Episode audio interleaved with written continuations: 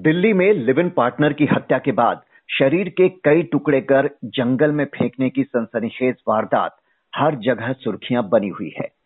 ये पहली बार नहीं, जब इतने नृशंस तरीके से किसी नजदीकी का मर्डर किया गया हो। इससे पहले भी इसी तरह के कई मामले सामने आ चुके हैं। तो सवाल ये कि एक आम हंसता खेलता इंसान ऐसा जघन्य हत्यारा कैसे बन जाता है? अपराध के इस मनोविज्ञान को समझते हैं। Mental health counsellor Puja Priyamvada से जो आज हमारे साथ हैं। पूजा जी सबसे पहले तो आपसे जानना चाहेंगे कि ये जो दिल्ली का हत्याकांड है इसे आप कैसे एनालाइज कर पाई हैं अभी तक? देखिए ये कोई ऐसी दुर्लभ घटना नहीं है। हम्म। मेरा ये कहना बहुत लोगों को अजीब लगेगा।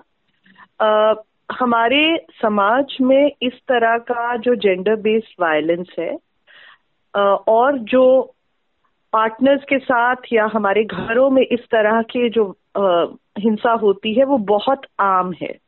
लेकिन जब इस तरह का कोई बहुत ही जघन्य हत्याकांड हो जाता है और वो खबरों में जिस तरह से उसको प्रोजेक्ट किया जाता है तब हम अचानक जागते हैं कि ये कुछ दुर्लभ हुआ है। जबकि हमको ये मानने की और समझने की ज़रूरत है कि महिलाओं के प्रति घरों में, परिवारों में, उनके सबसे नजदीकी रिश्तों में जो हिंसा हो रही है हमारे आसपास, वो रोज़मर्रा की बात है। और उसमें फिर हज़ारों में कोई दो या चार ऐसे होते हैं जो शायद शाम तक आपके राष्ट्रीय सुर्खियाँ बन पाते हैं और बाकी ऐसे ही किसी छोटी सी चौकी या थाने की फ़ाइल में दब के रह जाते हैं। हम्म। तो ये हत्याकांड भी वैसा ही है जो शायद बहुत वक्त से वहाँ पे हिंसा हो रही थी उस उस जगह जहाँ वो रहते थे उस घर में उस जो उनकी एक यूनिट थी आपस में वो साथ में रह रहे थे। लेकिन उसको उस समय तक हम जघन्य या सीरियस या इम्पोर्टेंट नहीं समझते जब तक किसी की इस तरह से मौत नहीं हो जाती उसमें। जी, लेकिन इसे इस मायने में दुर्लभ क्या नहीं माना जाए कि ये एक साधारण सिर्फ़ हत्या भर नहीं है। एक आम आदमी जो अच्छी खासी ज़िंदगी जी रहा है, जॉब करता है, रिश्ते में है, अगर गुस्से में कोई घातक कदम उठ भी जाए तो फिर भी समझ में आता है कि उससे ये गलती से हो गया। उसके बाद जो एक साधारण व्यक्ति होता है, वो डर जाता है काफ़ी। लेकिन क्या कोई डर कर ऐसा नृशंस काम कर सकता है कि शव के 20 से 30 टुकड़े करके उन्हें फ्रिज में रखे पहले और फिर हर रात एक एक करके फेंके। तो क्या एक नॉर्मल इंसान ऐसा वहशी हो सकता है? Uh, मैं इसको दो तीन तरह से आपको समझाना चाहूँगी। पहली बात जब भी इस तरह का कोई वारदात होती है या जैसे हम बहुत सारे बलात्कारों के भी जब खबर सुनते हैं तो हम कहते हैं, ये भेड़िए हैं, दरिंदे हैं, ये इस समाज से मैं रहने लायक नहीं है। या जिस बात से मुझे बहुत इतराज है, हम कहते हैं, वो मानसिक रोगी कोई ऐसा कर सकता है। मानसिक रोगियों को इस तरह से क्रिमिनलाइजेशन करना उन सबको अपराधियों की तरह देखना पहले गलत है हम्म। और सारे अपराधी मानसिक रोगी नहीं होते सारे मानसिक रोगी अपराधी नहीं होते ये मानसिक विकृति ज़रूर कह सकते हैं क्योंकि जैसा आपने बिल्कुल सही कहा कि किसी से अगर आ, हत्या हो भी जाए या उसने हो सकता है षड्यंत्र भी पूरा सोच के प्लान करके भी हत्या की हो तब भी वो उसके बाद इतने जघन्य तरीके से शव के साथ जो भी किया गया वो नहीं कर पाएगा शायद अगर वो कोई भी आम इंसान होगा हम्म। लेकिन जो इस स्टेज तक पहुँचता है या इस तरह से सोच पाता है क्या वो आम इंसान है सिर्फ़ इसलिए क्योंकि वो एक नौकरी कर रहा है उसका एक इंस्टाग्राम अकाउंट है उसकी एक पार्टनर है वो दुनिया के सामने वो किसी के साथ प्रेम में है। क्या सिर्फ़ इतने पैमानों पर हम तय कर सकते हैं कि ये आम है? सभी आम है। जब तक कि वो इस तरह का कुछ कर नहीं देते या पता नहीं लग जाता समाज को कि उन्होंने कुछ किया है सभी आम है। आ, ऐसे खराब रिश्ते हमारे यहाँ बहुत आम है। कि मारपीट होती है रोज की बात है।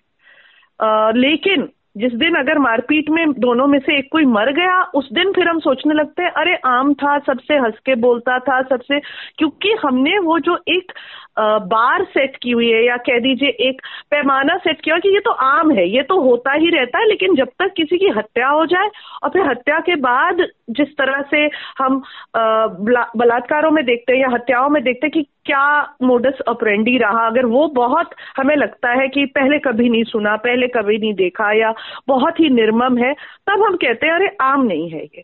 तो ये समाज की जो असंवेदनशीलता है, वो भी दिखाता है। और ये मानसिक विकृति तो डेफिनेटली है ही कि ये लग ही रहा है कि षड्यंत्र था सोच समझ के की गई हत्या थी, और उसके बाद भी पूरा प्लान किया उस इंसान ने। और करीब दो तीन हफ़्ते तक वो उसी प्रोसेस में रहा कि जब वो शव के टुकड़े, जो भी जितनी हमें प्रेस से जानकारी मिली है तो वो दिखाता है कि वो मानसिक रूप से कुछ विकृति तो वहाँ ज़रूर रही होगी।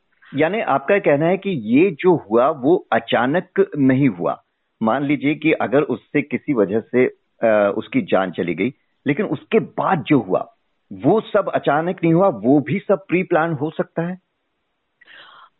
हाँ इसके बारे में अभी निश्चित तौर से तो नहीं कोई कह सकता क्योंकि जैसा बहुत सारे विदेश में होता है कि ऑफ़ कोर्स ऐसे जब हिंसा होती है तो उसकी एक साइकोलॉजिकल प्रोफाइलिंग भी होनी चाहिए अपराधी की और मैं आशा करती हूँ कि दिल्ली पुलिस करवाएँगी। हम्म। उससे शायद जो भी साइकोलॉजिस्ट या साइकाट्रिस्ट उनसे बात करेंगे वो समझ पाएँगे कि उनकी क्या मनोस्थिति थी जो इसमें अपराधी है और वो क्या सोच रहे थे और क्या था। लेकिन जिस तरह से बताया गया है अभी तक जो जानकारी है पब्लिक डोमेन में उससे तो ज़रूर लगता है कि फ्रिज खरीदा गया कहाँ शव को उनको लेके जाना है कब लेके जाना है कितने बजे लेके जाना है और उसी घर में वो रह भी रहे रोज आके बाहर भी जा रहे हैं लोगों से मिल भी रहे हैं और शायद बाहर अपना नॉर्मल जो रोज़मर्रा का व्यवहार है वो बनाए भी रख रहे हैं और वो आम व्यक्ति वाली इमेज भी बनाए रख रहे हैं हम्म। तो इससे तो लगता ही है कि ज़रूर कुछ इसमें उन्होंने योजना बनाई होगी। अच्छा एक अपराधी और एक सामान्य इंसान इन दोनों के मनोविज्ञान इनकी मनोस्थिति में आ, काफ़ी फ़र्क तो होता ही होगा। जैसे एक शातिर जो अपराधी होगा जो कई मर्डर कर चुका है वो ऐसा करे तो समझ में आता है। लेकिन जो इस प्रवृत्ति का बिल्कुल नहीं है वो ऐसा कदम कैसे उठा लेता है कि जो अपने प्रियजन होते हैं सबसे प्रिय उनके साथ ऐसा करने से पहले भी उसके हाथ नहीं कांपते। मैं उदाहरण दे रहा हूँ देहरादून के मामले का अगर आपको याद होगा जहाँ एक व्यक्ति ने अपनी पत्नी का उससे भी धक्का लगा और पत्नी बेहोश हुई और डर के मारे उसने भी पत्नी के साथ ठीक ऐसा ही किया जैसे दिल्ली के मामले में कई टुकड़े कर दिए थे। तो उस हम्म। व्यक्ति के तो दो बच्चे भी थे। अगर आप कह हम्म, रहे हैं कि हम्म। पहले से कुछ होता है इस तरह का इंसान तो उसने तो बकायदा अपनी ज़िंदगी काफ़ी आगे बढ़ा ली थी एक अच्छी हंसती खेलती ज़िंदगी थी दो प्यारे बच्चे थे और वो अपनी पत्नी और बच्चों के साथ रह रहा था। उसने पत्नी के साथ ऐसा किया।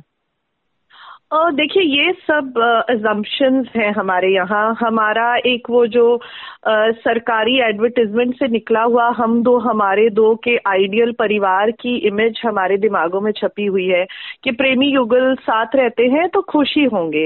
अपनी पसंद से साथ रहते हैं तो इनके बीच सब अच्छा होगा हर समय बस रोमांस ही होता होगा। आ, दो बच्चे हो गए हैं तो ये तो परफेक्ट कपल है इनके बीच में कोई दिक्कतें नहीं है। ऐसा नहीं होता है। अक्सर जो हमारे करीबी रिश्ते होते हैं इंटीमेट पार्टनरशिप्स रिलेशनशिप्स होती हैं, उनके ऐसे कई मुद्दे होते हैं। बेडरूम में जो हिंसा होती है मैरिटल रेप तक होते हैं, वो बाहर की दुनिया को पता नहीं होता है कि वहाँ पे पहले भी कितने समय से ना जाने किस किस प्रकार की हिंसा हो रही होगी। पहली बात तो ये है। दूसरी बात यह है कि आपराधिक प्रवृत्ति कोई ऐसी नहीं है कि जिसने दस मर्डर किए हैं वही आपराधिक प्रवृत्ति का है हम्म। बहुत बार अपराध जिनको हम इम्पल्स क्राइम्स ऑफ़ इम्पल्स कहते हैं वो भी होते हैं कि जैसे आपने कहा अचानक धक्का दिया और हम्म। उसको लगा बेहोश हो गई या मर गई तो हो सकता है प्लान्ड नहीं हो उसने सोचा नहीं हो कि मुझे जान से मार देना है इसको लेकिन बहुत बार आपराधिक प्रवृत्ति वहाँ ज़रूर होती है हिंसक प्रवृत्ति वहाँ ज़रूर होती है और जो भी व्यक्ति हिंसक होते हैं उनमें एक तो हम कहते हैं एम्पथी कम कम होती है उन उनमें दूसरे के दर्द को समझने की क्षमता या दूसरे के प्रति संवेदना बहुत कम होती है तो वो हम्म। प्रेम का दिखावा नाटक जैसे इस दिल्ली के हत्याकांड के बारे में मैं अभी थोड़ी देर पहले इंडियन एक्सप्रेस की खबर पढ़ रही थी जहाँ उन्होंने लिखा कि लड़की ने शायद पहले किसी को बताया था कि वहाँ हिंसा होती रही है पहले भी होती रही थी और जब भी वो छोड़ के जाने का प्रयास करती थी तो ये पुरुष कहता था कि मैं खुद को मार लूँगा और ये हम्म। वो धमकी दे के एक तरह से ब्लैकमेल करके उसको रख रहा था। तो ये भी हिंसा है ये मानसिक हिंसा है। और हम्म। मानसिक हिंसा का तो सबूत भी नहीं रहता। शारीरिक हिंसा के तो निशान शायद रहते हैं लेकिन मानसिक हिंसा का सबूत नहीं रहता। और हमारे यहाँ हम हिंसा को तब तक हिंसा नहीं मानते जब तक कोई मर ना जाए। ये हमारे लिए शायद ज़्यादा सोचने की बात है। जी, और एक सवाल यह है कि वो नफरत जो है, वो शायद उस लेवल पर पहुँच जाती है कि आदमी इतना हिंसक हो जाता है। तो जब आप किसी रिश्ते में होते हैं, किसी भी तरह के, चाहे वो पति पत्नी का हो या लिव इन पार्टनर का लड़ाई झगड़े होते ही रहते हैं। लेकिन कोई कैसे समझ पाए उसमें कि अब वो ट्रिगर पॉइंट आ गया है कि अब साथ रहने का कोई मतलब नहीं, साथ रहना दोनों के लिए ठीक नहीं, वो ट्रिगर पॉइंट कैसे समझ में आए? देखिए जैसा आपने कहा कि साथ रहते हैं, परिवारों में नोक झोंक होती है या किसी बात को लेकर वाद विवाद भी हो सकता है, कभी नाराज़गी भी हो सकती है आपस में, आप, आपके विचार या मत किसी बारे में नहीं भी मिलते, वो वो बहुत आम है। अक्सर हम रिलेशनशिप काउंसलर्स के पास इस तरह के कपल आते हैं ऐसे मुद्दे लेकर, लेकिन मैं हमेशा महिलाओं को यही सलाह देती हूँ कि जब भी हिंसा हो, एक भी थप्पड़ हो एक भी बार उसने आपके साथ शारीरिक हिंसा की हो, आपको वहाँ से हट जाना चाहिए। आपको उस पुरुष से या उस पार्टनर से ये कहना चाहिए कि अगर अब हमको आगे साथ रहना है तो हमें मदद की ज़रूरत है। हमें हमें यहाँ पर मानसिक मदद लेने की ज़रूरत है क्योंकि हम हिंसक हो रहे हैं। तुम हिंसक हो रहे हो मेरे प्रति और ये सही नहीं है। तो ट्रिगर पॉइंट वहीं से शुरू होना चाहिए। लेकिन हम आ, हमने वही कि सामाजिक पैमाने ऐसे हैं कि पति ने एक थप्पड़ मार भी दिया तो क्या हो गया? तो हम वहाँ को उसको तो हम डेंजर पॉइंट मानते ही नहीं है।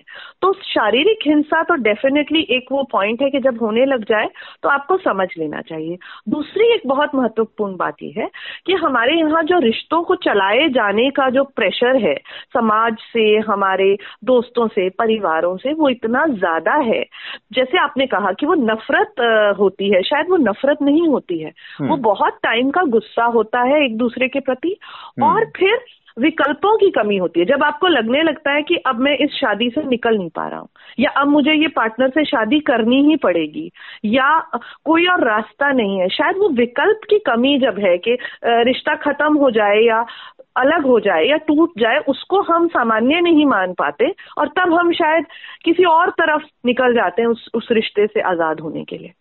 और ये जो आप कह रहे हैं कि आपके पास इस तरह के केस आते हैं तो आप कहते हैं कि वो पहला थप्पड़ ही वो होता है जब आपको समझ में आ जाना चाहिए कि अब यहाँ रहने का मतलब नहीं। लेकिन उससे नहीं निकलने की क्या वजह हो सकती है? क्या उस, सबसे पहले वो किसकी तरफ़ देखता है जो विक्टिम है? वो सबसे पहले अपने परिवार की तरफ़ देखता होगा तो उसको पहली मदद की उम्मीद कहाँ से होती है? देखिए ये बड़ा ही कॉम्प्लेक्स सवाल है। आ, ये इनफैक्ट इस पे बहुत सारा शोध हुआ है। ये बहुत सारे जानवरों में पाया गया। इसको हम टॉक्सिक इमोबिलिटी कहते हैं। अक्सर जैसे कबूतरों के मामले में आपने देखा होगा बिल्ली सामने आ जाती है तो वो उड़ता नहीं है। वो आँख मूंद लेता है। वो फ्रीज हो जाता है वो वो रिएक्ट नहीं कर पाता ठीक से। ऐसा बहुत सारे केसेस में जो उनके जब शोध किया गया तो पाया गया कि जब कोई लड़की या कोई महिला या बच्चा एक अब्यूजिव सिचुएशन में थे जहाँ से वो भाग सकते थे या चिल्ला सकते थे हम्म। लेकिन वो फ्रीज हो गए। उनकी उनके शरीर और उनके दिमाग सुन्न हो गए। वो ना भाग पाए ना चिल्ला पाए। ये एक बहुत नॉर्मल रिस्पॉन्स है बहुत हिंसा होने पर या बहुत डर आपको जब डर लगे कि मेरी जान जाने वाली है अब मैं मर जाऊँगा या कुछ हो जाएगा ये एक बहुत नॉर्मल रिस्पॉन्स है और फिर जब ये बार बार होता है और इसकी इंटेंसिटी बढ़ती जाती है एक रिश्ते में तो आपका को डिपेंडेंस हो जाता है जैसे आपने कहा कि हम्म। अक्सर महिलाओं के पास वो परिवार ही नहीं होता बर्थ फैमिली का सपोर्ट नहीं होता हमारे यहाँ तो जो महिला ब्याह दी जाती है तो। डोली में जाए और अर्थी में निकले तो उसको पता होता है कि भाई अर्थी निकलेगी अब यहाँ से और तो कोई रास्ता नहीं है। समा, समाज में अगर अलग हो, हो जाओगे आप तो स्वीकृति नहीं है। बहुत सारी महिलाओं के पास आजीविका नहीं है। बहुत सारी महिलाओं के छोटे छोटे बच्चे हैं। तो उनके पास बाहर निकलने का विकल्प ही नहीं है। हमारी बर्थ फैमिली सपोर्टिव नहीं है हमारी महिलाओं के प्रति, वो एक कारण है कि वो रहती जाती हैं। और फिर over a period of time हमें ये लगने लगता है, जो भी वहाँ विक्टिम है, कि इस व्यक्ति के बिना मेरा जीवन नहीं चलेगा। मैं, जैसा भी है, मेरा पति है या मेरा पार्टनर है, इसके बिना मैं नहीं रह सकती। कभी तो सुधर जाएगा। और इस उम्मीद में वो हिंसा बद से बदतर होती जाती है। और कई बार इतने घिनौने रूप में वो हमें फिर दिख, दिखाई देती है सामने। जी। पूजा प्रेमवदा जी इस मसले के मनोवैज्ञानिक पहलू को इतनी अच्छी तरह समझाने के लिए आपका बहुत बहुत शुक्रिया।